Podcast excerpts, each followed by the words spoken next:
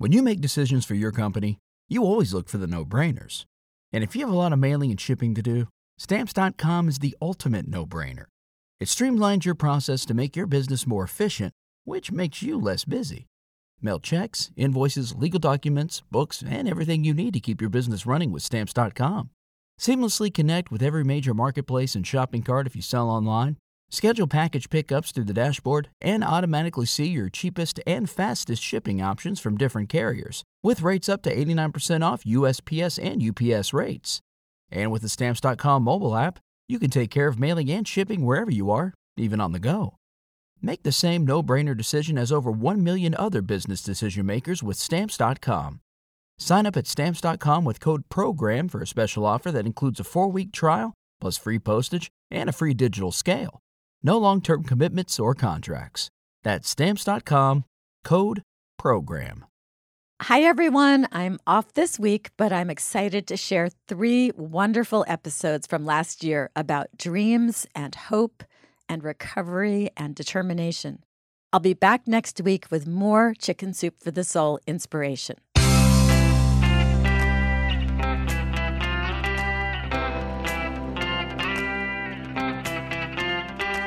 Changing your life one story at a time. This is the Chicken Soup for the Soul podcast with editor in chief, Amy Newmark. Hey, it's Amy Newmark with some new favorites for you from our latest book, Chicken Soup for the Soul Dreams and the Unexplainable. Now, you may know that we get thousands of submissions for each of our books, and we only have 101 slots. So we can be very, very choosy and we get to publish some truly fabulous stories. Sometimes we're also inundated with hundreds of stories on a particular subtopic. And in the case of our new book about dreams, one of the subtopics that was super popular this time was love stories, stories about people finding their soulmates in some crazy ways through dreams, through premonitions, or through weird, startling coincidences. And there were so many great love stories that we made a whole chapter of them in this book. It's a chapter called The Miracle of Finding Love. And then we decided to make a whole book about the miracle of finding love, which is going to come out in June 2018. So if you love love stories, we'll have that for you next year.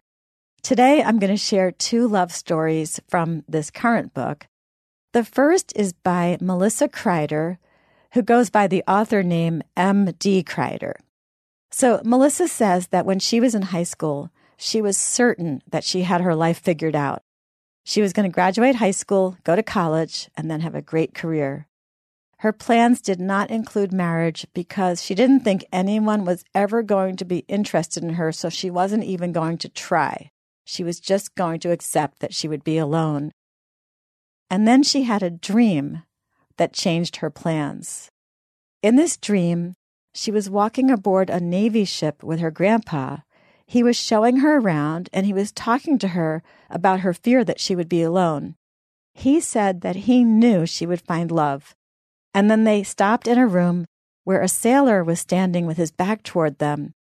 All Melissa could see of him was that he was tall and had dark hair.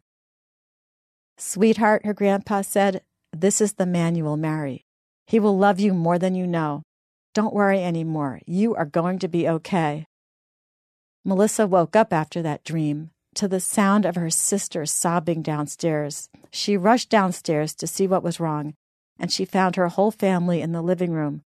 The grandfather she had just dreamt about had died. She was shocked. She had just seen him a few days before, and he had seemed healthy and happy. He had just married a few months before after being a widower for a long time. His new wife said that he had seemed to know his time had come that morning.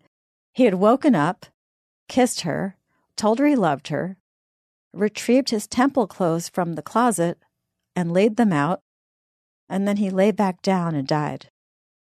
Melissa would also learn that other members of her family had dreamt of him that night. It seemed like he was making the rounds, saying goodbye to his family members.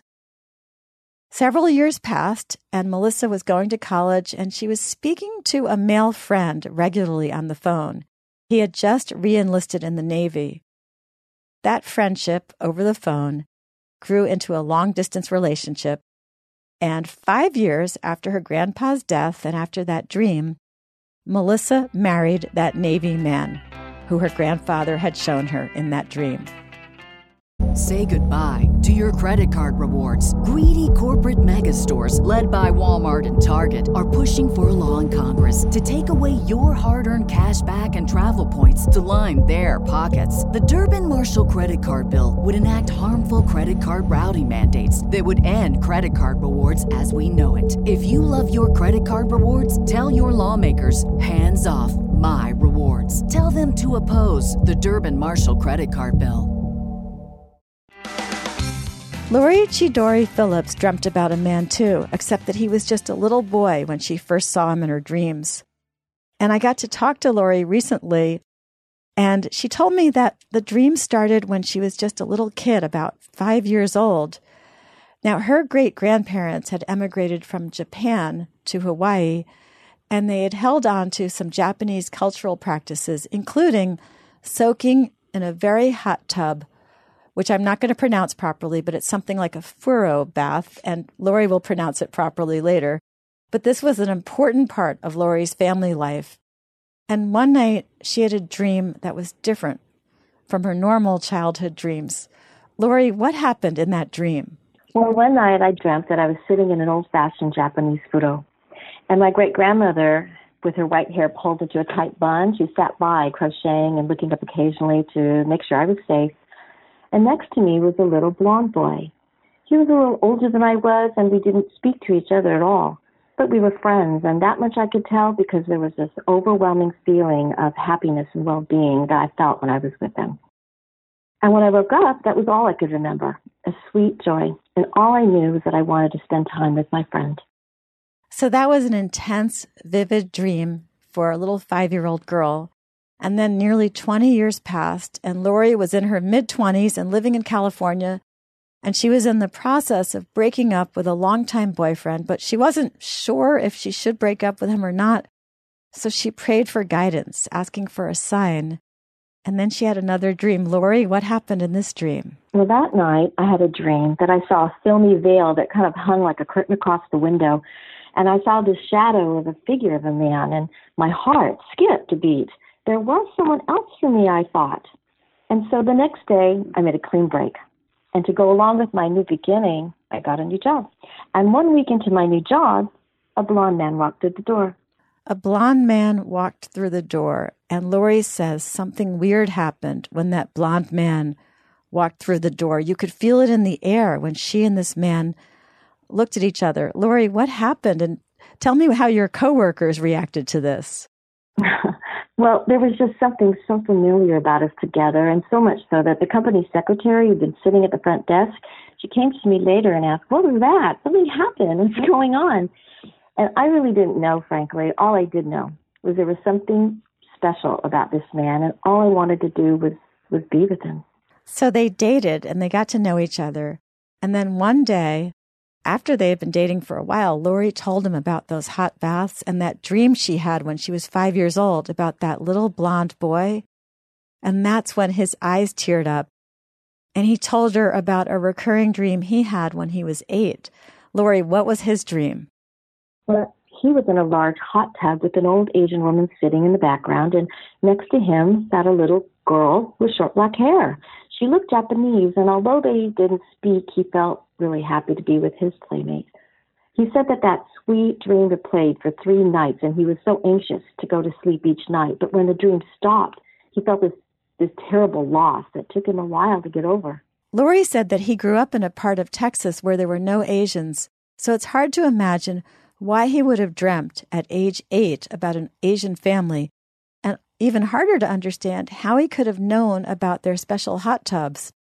The whole story is startling and very romantic. And Lori and her blonde Texas boy have been married for 32 years now. And one tradition has continued, according to Lori. And what is that, Lori? Well, even though we have grown children of our own now, sometimes we sit in a large Japanese furo together like we once did in a very happy dream and one that continues now, even while we're awake.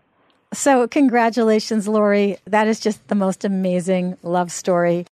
I'm Amy Newmark. Thank you for listening to the Chicken Soup for the Soul podcast. And please remember to share it with your friends and family. Show them how to listen to podcasts and how to subscribe so they get them automatically downloaded.